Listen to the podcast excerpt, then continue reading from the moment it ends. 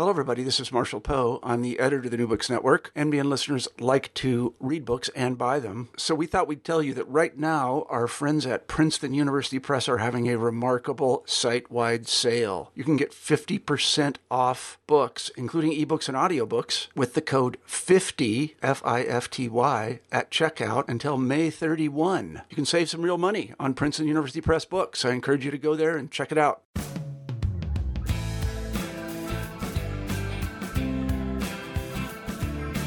Hello, everyone, and welcome back to the New Books Network in British Studies. I'm Tyler Yank, the host of the channel. Today, we're talking to Dr. Monica Mattfeld, professor at the University of Northern British Columbia, about her new book, Becoming.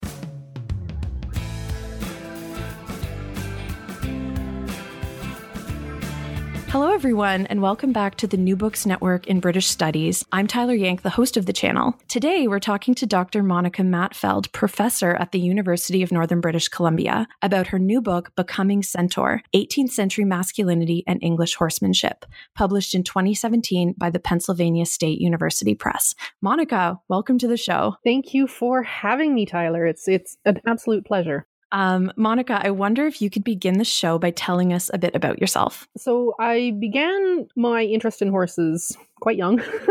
uh, I was a typical girl growing up, you know, ponies, ponies, ponies. And uh, like many, that interest didn't ever go away. So, I've always been a bit horsey in nature. And um, once I started at university, the, the, the sort of connection between my natural interests and academic work just seemed a logical connection.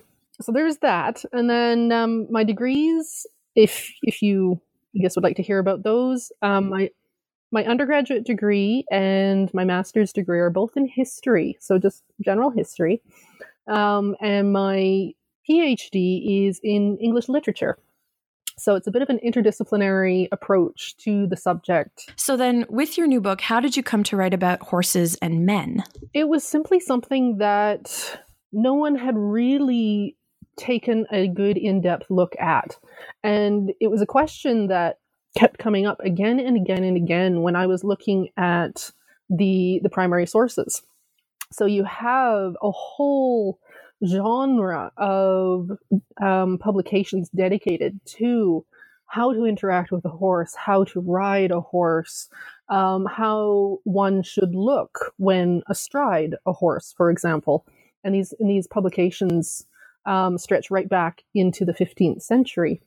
But what it actually meant for the people interacting with the horses, so in most cases men, um, wasn't a question that had really been looked at as of yet. So it kind of drew me in and sparked my curiosity. And yeah, the book is the product. Wonderful. And it's definitely true that you look at several important male figures in the book um, who seem to have played significant roles in the evolution of horsemanship. And I know you begin by looking at William Cavendish. So, why is he so significant? William Cavendish, um, quite a character, bit of a bit of a playboy by all accounts. Um, he is one of the most widely studied of early modern horsemen. So, uh, and this is for a number of reasons. Um, one of the reasons is because his approach to horsemanship, his publications on the subject, were widely acknowledged to be some of the best European wide during his own lifetime. So he was considered, you know, the best of the best. Um, and another reason why, for from the scholarly perspective, is that he wrote a lot. so his material is easily accessible. Um, so yeah, he's a bit of a bit of a leader of the practice, and yeah, scholars scholars like him. Yeah, and I noticed that he's written, he has written many manuals to this effect, um, and I found them fascinating to read about. And you you combine this with magazine uh, sources, paintings, illustrations. Um, how did you? How was it possible to bring all of these sources together to discuss such a, a you know so many decades of horsemanship?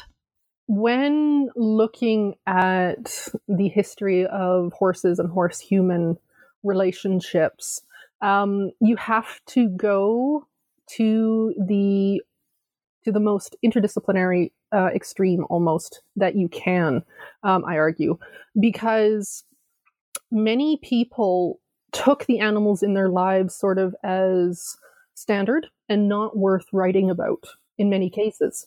Um, so information about the subject turns up everywhere, and you can't sort of put together the pieces in any sort of coherent form unless, yeah, you look at how horsemen had themselves depicted in portraits, for example, or later on in the century, what the the nation's biting satirists and caricaturists thought about these horsemen, um, or what type of information these horsemen were recording in their horsemanship manuals for various reasons. Um, for their students to look at and read and learn, um, and also for, of course, perpetuating their own personal image as as masters of the subject. Yeah, and this this idea of the centaur, I have to say, your title is very fascinating. Um, I'm wondering where you, um, you know, at what point were you deciding that there was this concept of centaurism that you were viewing, you know, however theoretically in the work? How did you draw that out? I had an inkling it was there right from the get go. And that is because of my own experiences working with and riding horses. Um, when uh, it's very odd, but um, scholar Ann Game talks about this a little bit. This this moment of absolutely becoming or feeling like you have become one with the animal that you are working with, and it's that she describes it as a centaur moment where both beings are sharing mind and body, if you will. Uh, it's fleeting, but it is seemingly, from a human perspective, um, experienceable. So I suspected when I went to the primary literature that I would see something similar. And while horsemen sometimes um, describe and discuss this experience of becoming centaur in very different ways throughout the 18th century, as as the book illustrates. Um, but the language of becoming a centaur and the word centaur itself uh, returns again and again and again throughout the period. So there's obviously a connection being made between the the humans who are riding the horses and the horses themselves that is interpreted in by the horseman as a becoming with this animal in some form. So interesting. Um, and then you do trace this through these different types of, I want to say, masculinities that you explore. And some are so the one of the macaroni. I I laughed. Could you could you describe how some of these men on horseback, how this identity shifted? Okay. Uh, yeah, the, the book tra- the book is sort of organized along four very loose case studies. So it starts out looking at William Cavendish and his sort of restoration, um, you know, pre Civil War court type of environment, and his insistence on honor and the performance of honor through how well he interacted with his horse and of course, you know, all of the political overtones of that as well. Um, the book then traces how honor shifts and how horsemanship practice shifts in the early 18th century into something that is much more sort of diverse in form. So the horsemanship turns into something that is a bit more recognizable um, to, or a bit more, or has a bit more in common with, say, um, you know, hunting practices in, in the UK today. So short stirrups, um, riding fast, that type of thing. Um, and the the masculinity, you start seeing discourses of sentiment or politeness and the emphasis upon performing um, one's masculinity before a mixed audience, uh, usually an audience consisting of women as well. Um, but of course, within that and that sort of diversity of masculinities, yeah, you have you have the macaroni figure, um, stereotyped as effeminate and absolutely incapable, by definition, of establishing a centaur status. It's used as an insult to to horsemen who are perceived to can't ride. Right, and so um, you mentioned this, but where do women fit into this? Can a woman be a centaur? According to 18th century thought, no. um, which I, when I was reading it, I was going, oh, come on, surely. Uh, no, absolutely not. Um, women could ride, and in the mid to late 18th century, women start to have their own riding academies and riding houses and their own publications dedicated specifically to them. But the riding that they are learning is all about establishing and maintaining patriarchal authority. So within feminine and feminized riding spaces, it's usually the male trainer who, of course, is in charge. Um, and the horse that the woman is on becomes a very odd, um, sort of symbolic stand in for a patriarchal male figure, like the trainer or like her husband. And the discourse around how to choose a proper horse for a lady starts to turn up things like the horse must be calm and gentle and, of course, never upset his rider or her rider, because mares were also involved with women riders, um, and that the horse should protect the the female um, rider at all costs. So, yeah, there is there's absolutely no indication that women were supposed to learn how to become a centaur or learn the riding methods deemed necessary to get there. But of course, women, I think, actually did. And those that tried came under fire for it. Public scandal, public slander, um, accusations of masculinity or um, being of an unstable sex, you know, that type of thing. Yeah. Um, so, where then does militarism fit into this? I see it sort of drawn out through um, kind of the first and second part of your book, especially to do with maybe William Cavendish and this question of honor and masculinity that you, that you touched upon.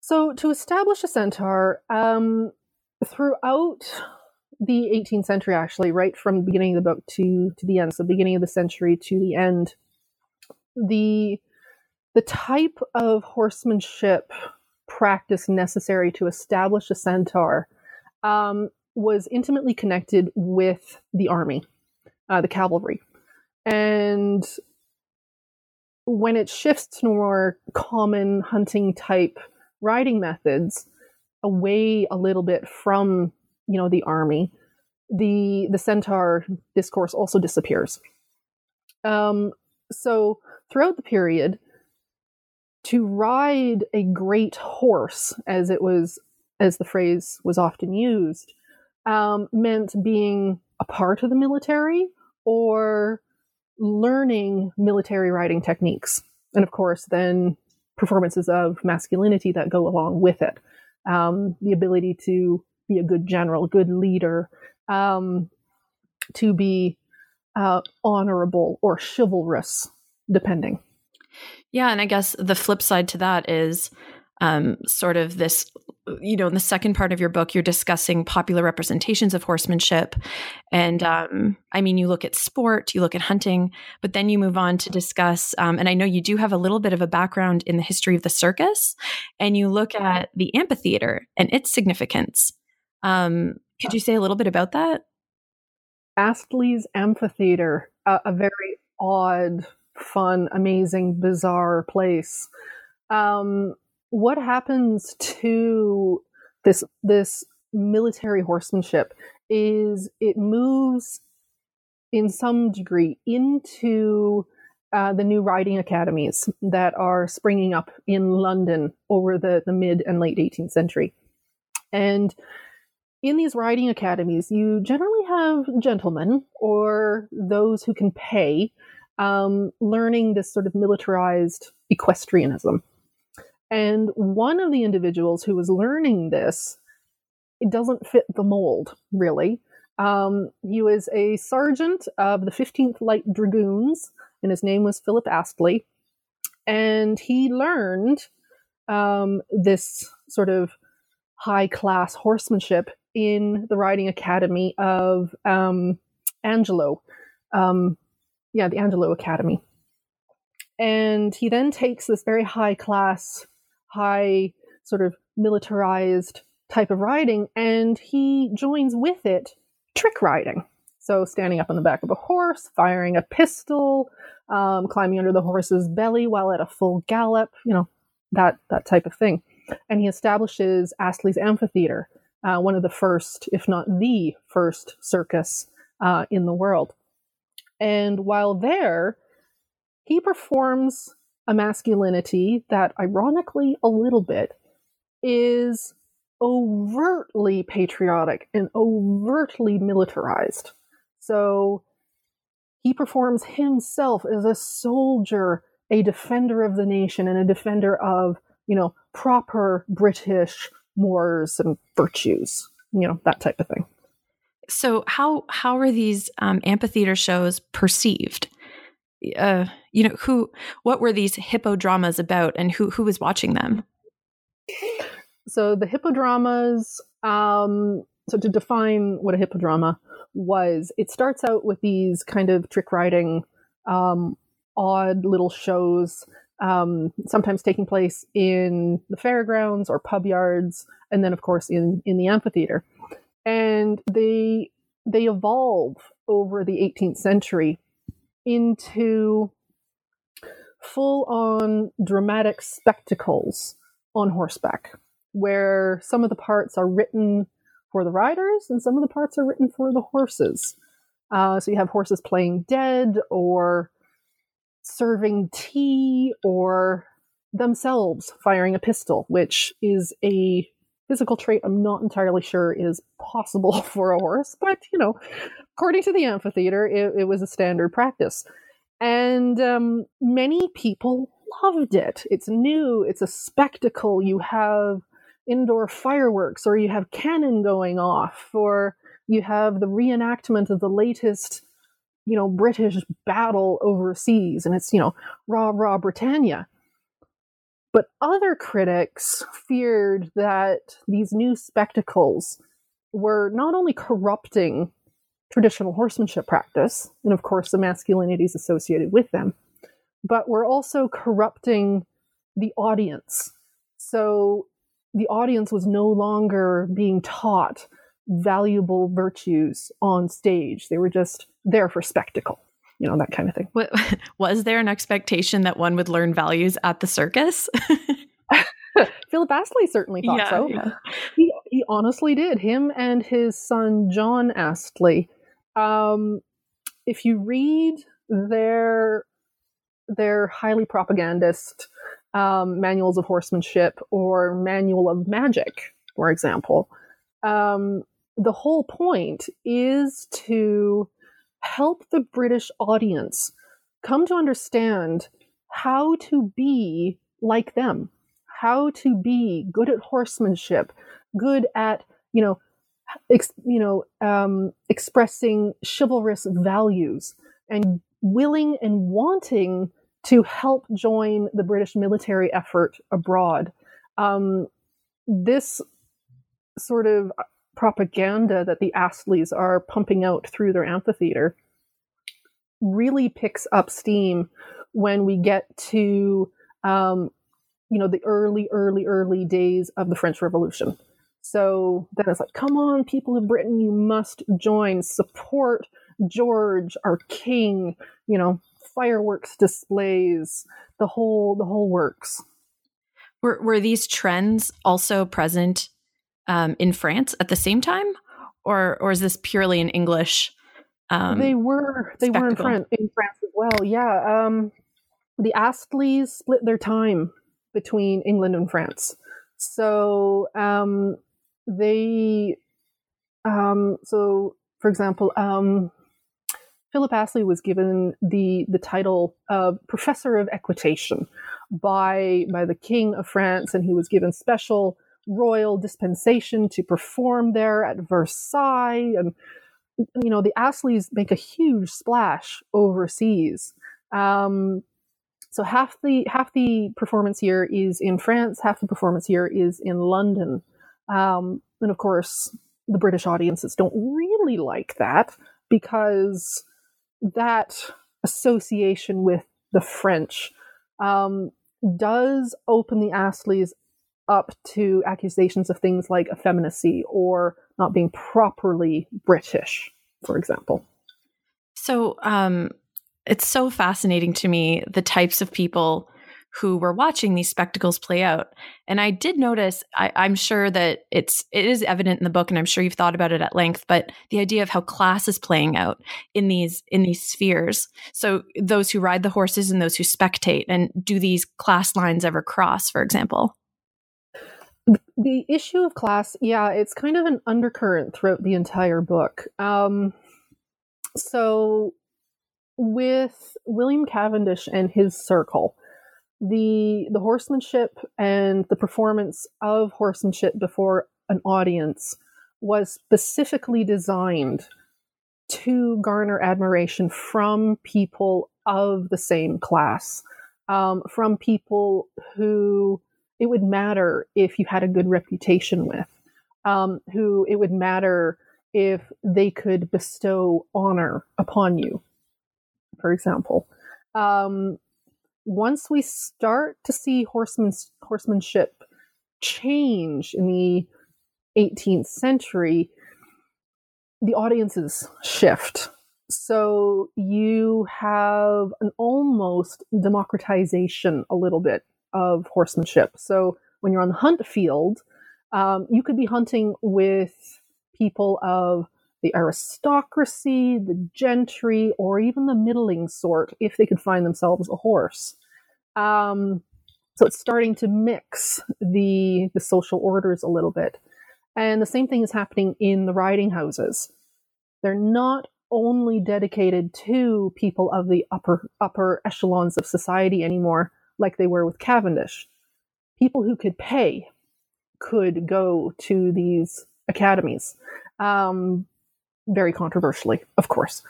and then when we get into the world of the circus, you have these traditionally elite forms of riding and of masculine display being performed by someone who if if you know if the rumors of the time are true could not read or write um, he was not of the upper classes and while some of his audience members absolutely were, um, many of them were not.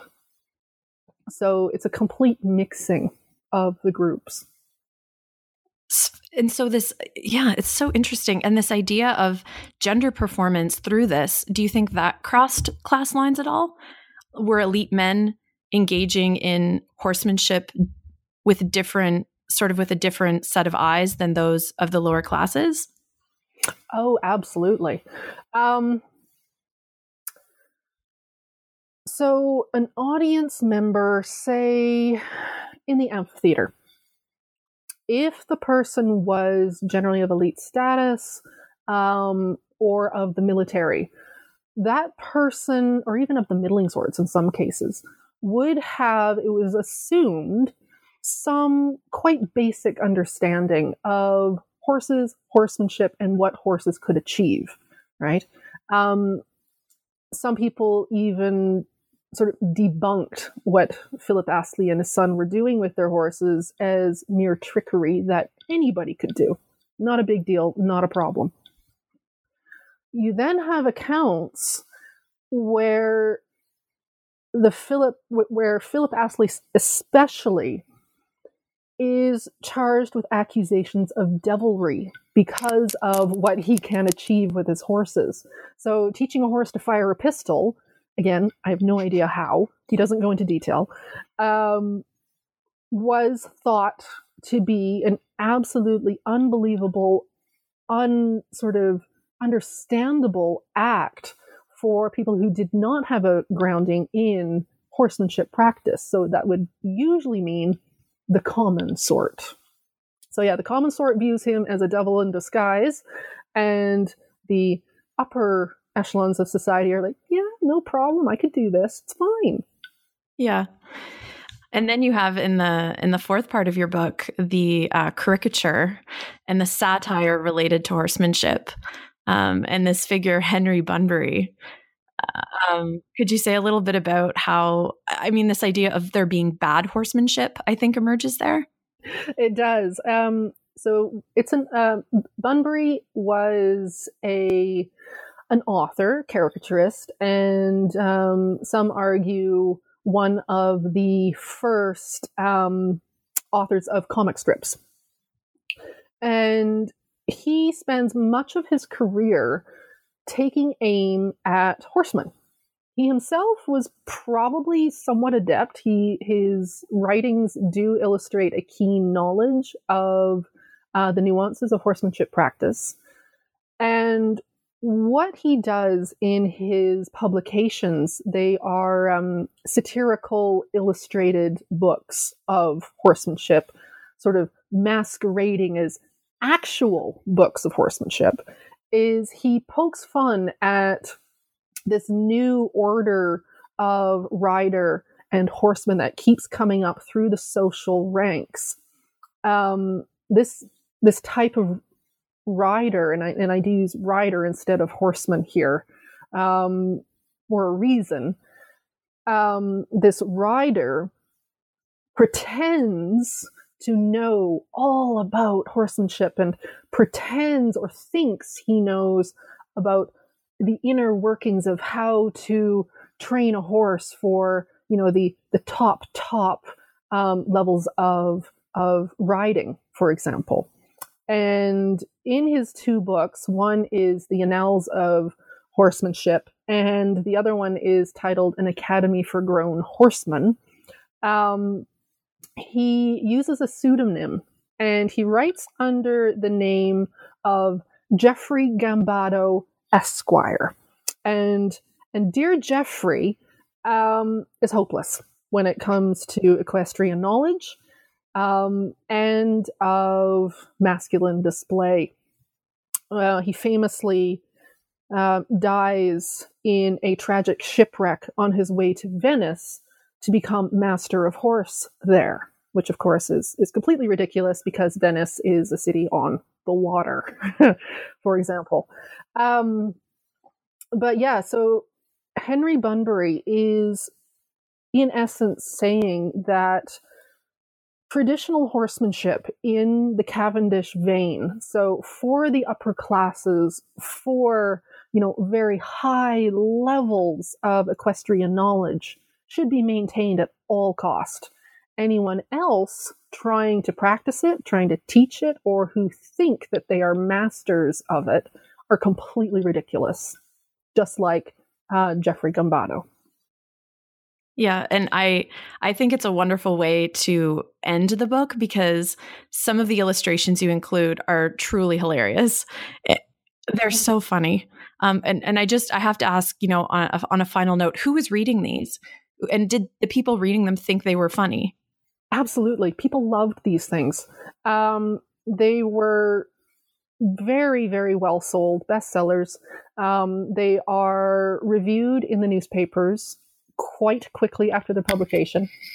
And the reviewers are just in stitches over what um, Henry Bunbury is saying about the horsemen of of the UK, and the the name Gambado quickly becomes a shorthand for describing you know the antics of poor horsemen.